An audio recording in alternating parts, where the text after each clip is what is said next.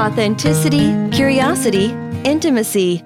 These are important for success in your personal life, but they are also the foundations of a new mindset leading to true success, fulfillment, and happiness in business.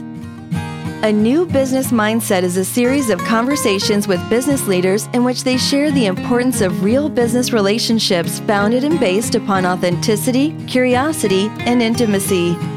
It is a show in which we learn how to cultivate a new business mindset and become more successful, fulfilled, and happy in our own careers. And now, here are your hosts.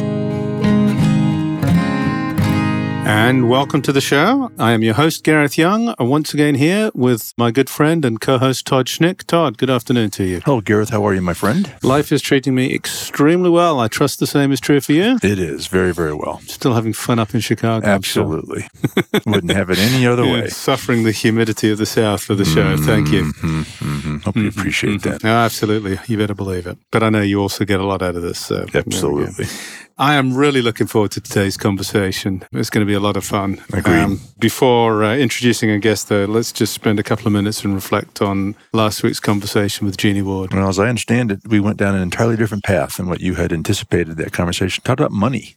It was fascinating. And we haven't done a lot of that on this show. I realized show, we hadn't. And yeah. uh, it was intriguing. We talked about a lot of different elements towards that, uh, the abundance versus scarcity mindset and how that just messes with so many people's heads. Talked about getting into a mindset and state of ease. Yeah. And that's hard to explain. You've got to listen to the conversation to understand what Jeannie means by living a life full of ease. It's not what you think. And then she said something else that I thought was intriguing, that this idea of the decisions we make and the moves we make, because we think the, uh, the our external environment, that's what they want, that's what they expect, and the tremendous power that has over us. And once you let that go, how that changes everything and how you proceed with your life. So really cool conversation. It was a fascinating conversation. There's an awful lot there to listen to a couple of times. And one thing that was particularly interesting was we discovered right at the end of the conversation that Jeannie knows this week's guest, ah, which was a very, it is a small world. It is. This week's guest being Tommy Breedlove. Tommy is the founder of Choose Goodness, a company dedicated to helping executives and entrepreneurs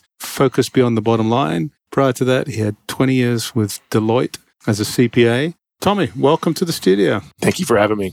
Thank you. Just looking forward to today's conversation. Yes. So you can either tell us about what Choose Goodness is about, or you can tell us what you started off just in the pre-show conversation telling us, which is it's shifting direction a little bit. Yeah, a little bit. Um, so Choose Goodness is all about powering choice and the choices we make as human beings. And it was instrumental for me. It came to life at age thirty-six for me. I was partner at, actually not Deloitte, I moved on from Deloitte, but a partner at a large a regional financial C P A, M and A, financial consulting firm. And during that time, um, I had the prestige of the title, equity partner, elected to the board of directors at a very young age, financial success, prestige, and I was miserable in every way, known to men. And so Choose Goodness was born through a lot of self-reflection. I went on this, I don't even know the right word, emotional, personal, mental, spiritual reconciliation of, of who I am and, and who the man I wanted to be. And during that process, Choose Goodness was born just as a benchmark for me as a man. And all of the decisions that I make, was I choosing goodness for myself? And that was the toughest one for me, someone else, my community, or, or even more importantly, my planet. And so that's what it was born. And over the next three or four years, it evolved into a movement. Uh, it's got a lot of parts within the movement. But what you were referring to earlier, the shift now is that over the past seven months, these road signs have appeared in my life. And what I want to be able to do and what I am going to do is I represent a lot of friends and represent a lot of executive men who were in the same place I was at thirty-six years old.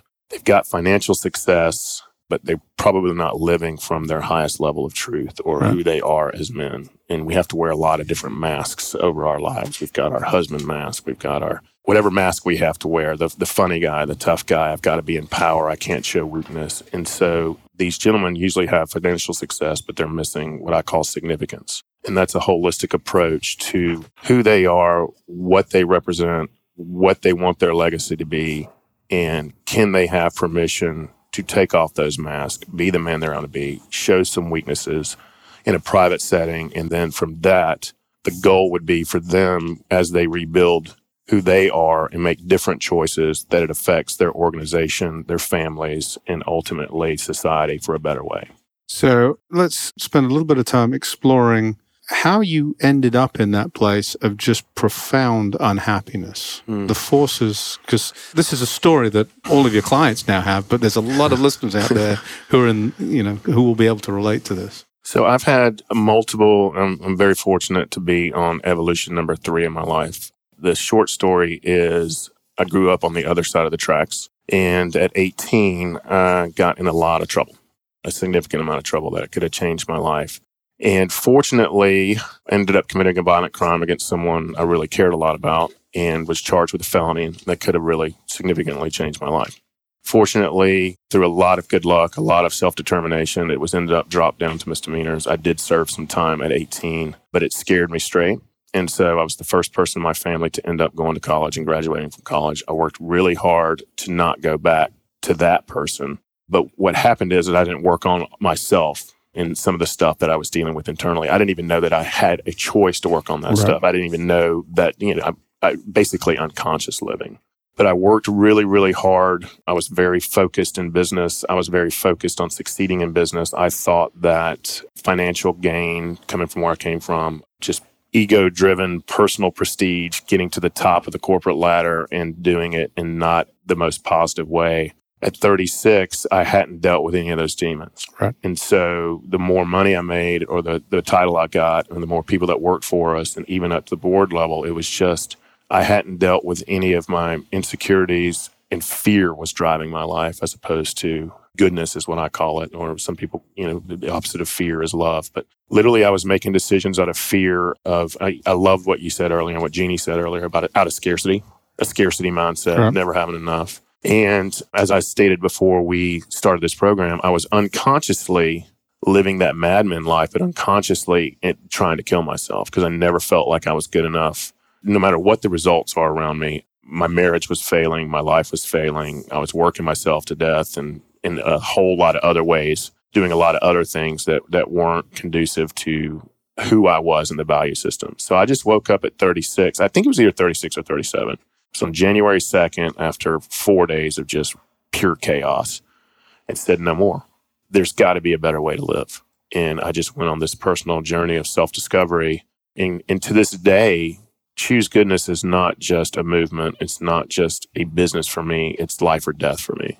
I spend a significant amount of time each week, each day, from surrounding myself with very positive, inspiring women and men, to meditation, to working on myself, to inspiring books, to accountability partners, mentors, life coaches, so that I can live the life I want to live, but also hopefully inspire others to live a more significant life as well. And, and my target audience is those businessmen who either lack a peer or can't show certain things out in public or wherever it might be, is to to reach out to those gentlemen and help them, A, give them permission to choose, and when they do choose, both from their business lives or, their, or whatever they're doing, to live a more life of significance. Isn't the most important thing that you are going to demonstrate and teach to these, these gentlemen is the ability for self-reflection and, and how to do this self-discovery?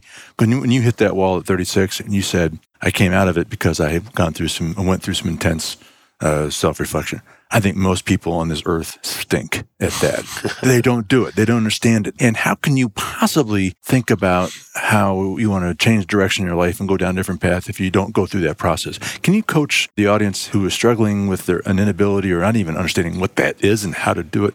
Because I think that's the key to all of this, right? The easiest way to explain it, and I hope I'm answering your question correctly, is the feeling they get, is the feeling they have inside. And that comes in a lot of different ways. Is you could be a C E O of a company or a V P of a bank or whatever it might be. And are you truly making the choices? And the self-reflection part of that is there's a series of questions that we can ask about how they're living their life. Are they sacrificing seeing their kids? Are they sacrificing their marriage? Are they always looking externally for outside satisfaction, whether it be money and the things that I've heard from a lot of these? And, and, and my focus is more on men.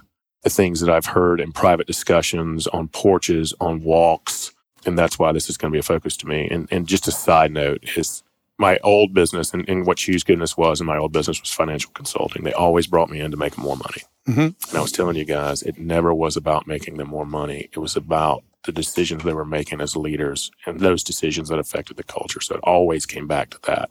And the money was the result. And so instead of starting, you know, okay, I'll start by fixing your company, and it always goes back to them. So the self-reflection part is the toughest part, I believe, because so many people out there, it's a competitive world in the business world. It, we've heard these, it's not business, you know, don't take it personal, it's business. I think all of that's nonsense. Agreed. I think it's all completely a lie. And what, whoever you are, wherever you go, there you are, right? Yeah. And how you do anything. I have one of my life coaches, Nancy Vito, says how you do anything is how you do everything. Yeah. And so I love that saying. I, I actually have it, I think, in my journal, my, my first entry, because she's just been so, she's been an angel in my life. But the self-reflection part, it starts with a feeling, and and it starts with a decision. What are you giving up in this pursuit of, quote, financial success or business success, or stuff that you probably can't say on the golf club or, you know, at the commerce club or things like that, because you've got to wear a certain mask. And our society, our business schools, what we read, what we see is all about competition and kill or be killed, right? Mm-hmm. And so we lose ourselves, and I'm you know, going a little woo-woo here, but we lose the humanity for the profitability. And I, I'm a firm believer that you can do both. So it really starts with a feeling of self-reflection. And do you really believe... Are you living in a fear-based scarcity mindset or an abundance mindset? And some people just don't know. Right. They simply don't know. It's just, just a gut thing telling them. I'll come back to that, but I want to go detour first before I come back to that for a, a reason I hope will become clear. One of the things that strikes me out of what you're saying, you started working with your clients. Uh, they came to you to help them make more money, and then the whole thing shifts. What that suggests to me is what you're actually doing is building relationships with your clients. Right. So talk about that. The easiest way to explain that is because I've been at the table. I spent eighteen to twenty years in that mergers, acquisition, corporate consulting space. They bring me in, and unfortunately, my clients usually call me when things have hit the fan. Revenue has dropped. People are leaving. We don't understand why we're not competitive in the marketplace. What's happened to our business? And through that process of discovery, um, both at the employee level, at the executive level, at the business level, and basically I come in and do a system, emotional, mental, I, I come, come in from a holistic standpoint. But because of, I believe in one of my gifts, one of my, my zones of my spidey sense is because of my background from a young age to also sitting sitting at the table with C E Os and, and other people, I've I've built credibility with folks. And I meet them where they're at. Mm-hmm.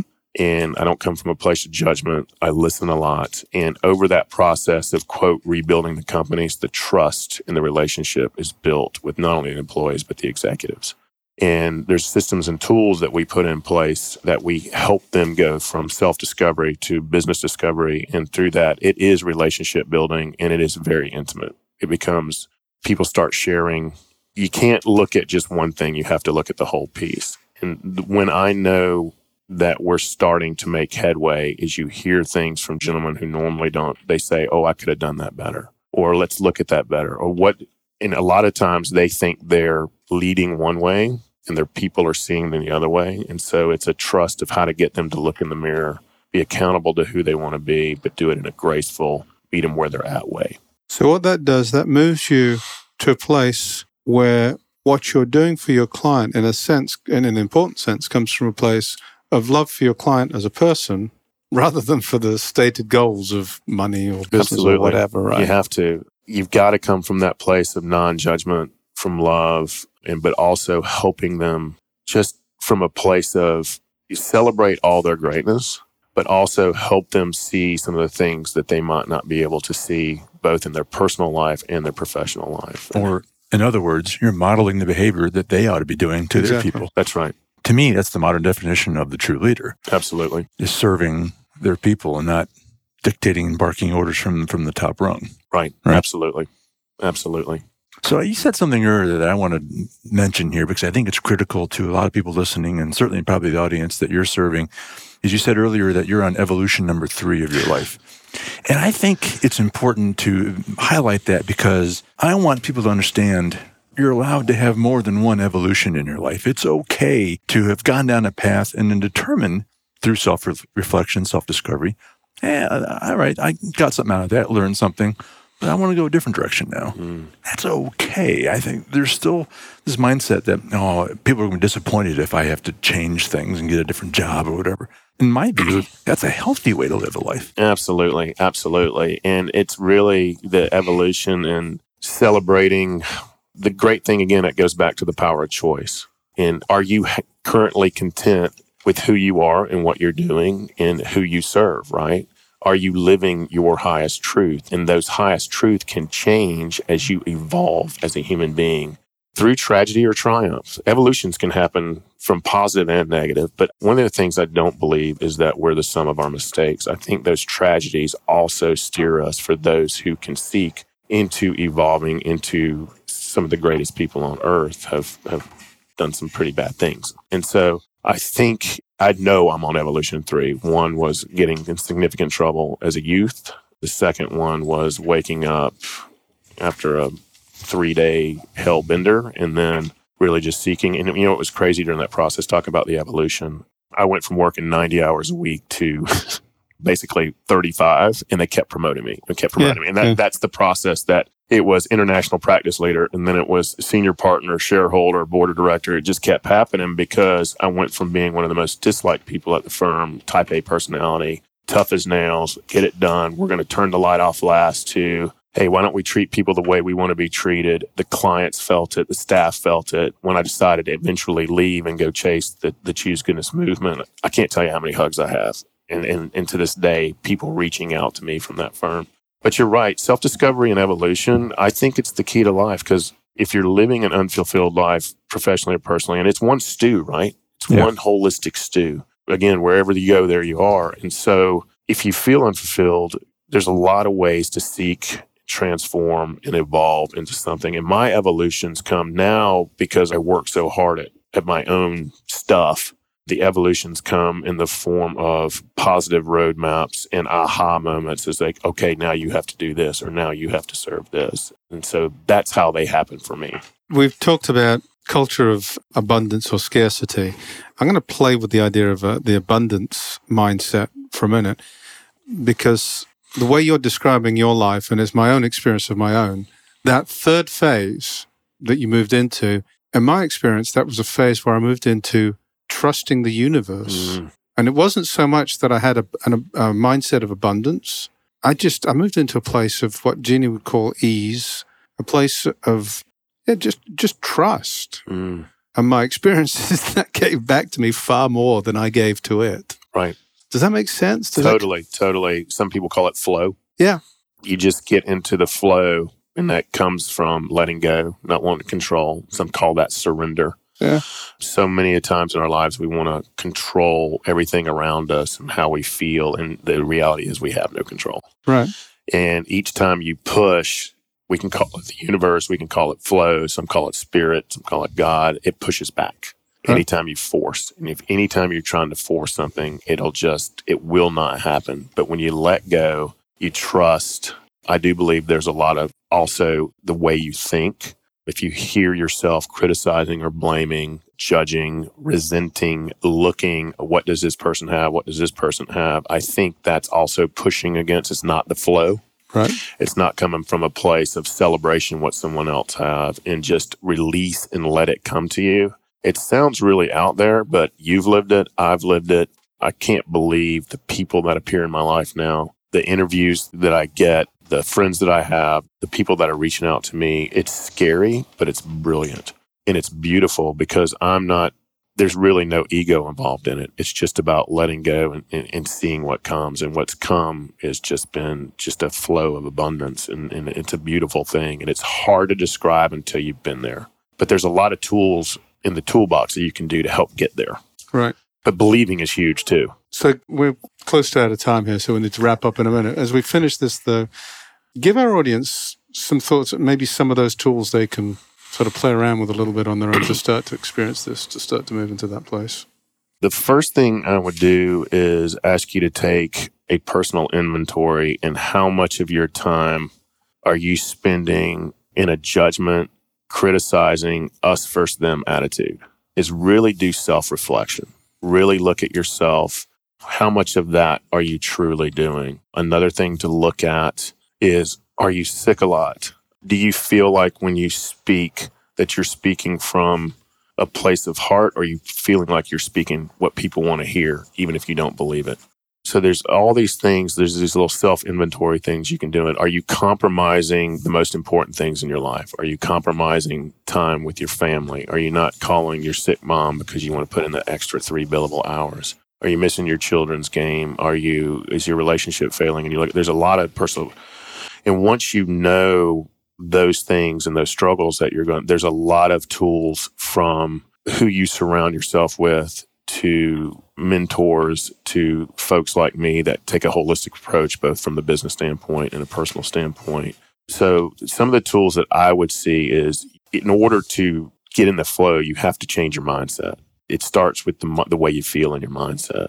And if you start catching yourself criticizing or blaming or squabbling with people, the need to always be right, the need to be to have constant affirmation from others. If you if you start getting away from that and start just getting more quiet in a listening space, there's a million books you can read. There's mastermind groups you can be a part of. One of the things that's changed my life significantly is meditation. And I, I practice about twelve different forms of meditation. And I actually have a, a meditation for business people book coming out soon. Oh, yeah. It's simple, simple things you can do. It's not about living at a teepee and quitting your job. It's about simple things that you can do either before a meeting and about getting quiet and exercising your brain. That's one thing that you can start practicing.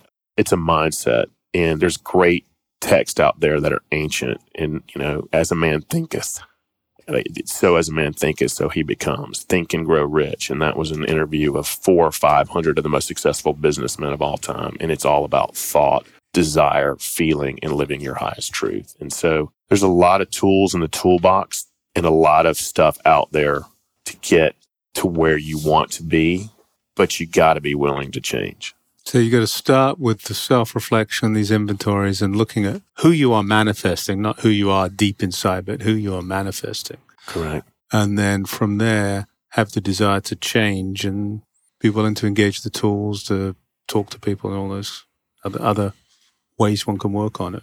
Absolutely. And as human beings, whether you're the president of the United States or the homeless person on the street, we all want to be seen and loved yeah. and respected. Yeah. And we all want to be happy and flourish. And are you happy or are you not happy? And it's really that simple. It's really that simple. And that's, I think, a perfect place to end this conversation, Tommy.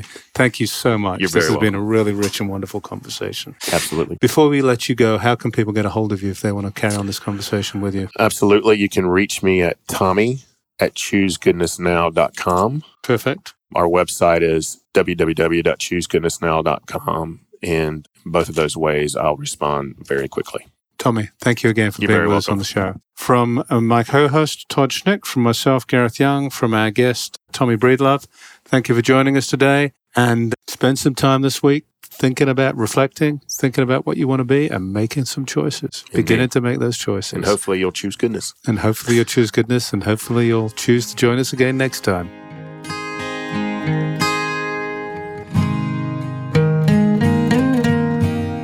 You have been listening to A New Business Mindset, a radio show about the importance of authenticity, curiosity, and intimacy in business. To catch other great conversations and to learn more about the show, please visit us on new business mindset dot com. If you liked what you heard, and to really help us out, it'd be great if you'd visit and leave a review on iTunes. So thanks again for listening. A New Business Mindset will return next week.